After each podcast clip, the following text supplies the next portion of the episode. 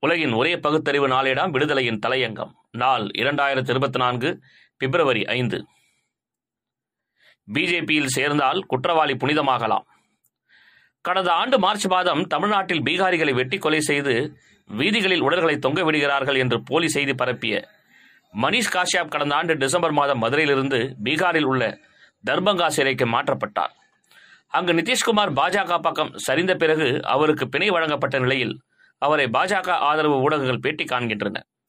பேட்டியில் அவர் வெளிப்படையாகவே முதலமைச்சர் மு க ஸ்டாலின் நாடாளுமன்ற உறுப்பினர் தயாநிதி மாறன் விளையாட்டுத்துறை அமைச்சர் உதயநிதி ஸ்டாலின் போன்றவர்களை பற்றி தவறான வகையில் விமர்சனம் செய்கிறார். மதுரை சிறையில் வேகாத சோறும் புலித்தண்ணீரும் உப்பும் மட்டுமே தந்தார்கள். அங்கே உள்ள அரசு பாரத தர்மத்தை சிதைக்கும் அரசாகவே உள்ளது. இந்த நாட்டின் மீது பற்று வைத்திருக்கும் நபர்களை விரோதிகளாக பார்க்கின்றனர் என்று கூறுகிறார். மத்திய பிரதேசம் உத்தரப்பிரதேசம் பீகார் ஹரியானா போன்ற மாநிலங்களில் வீட்டுக்கு வீடு சென்று அனைவரது காலில் விழுந்து தர்ம விரோதியாக செயல்படும் திமுகவுடன் கூட்டணி அமைத்து வரும் காங்கிரஸ் கட்சி உள்பட எந்த கட்சிக்கும் ஓட்டு போடக்கூடாது என்று இன்றிலிருந்தே பரப்புரைக்கு கிளம்பிவிட்டேன் என்று தொடர்ந்து கூறுகிறார். நாடு எந்த திசையில் போய்க் கொண்டிருக்கிறது?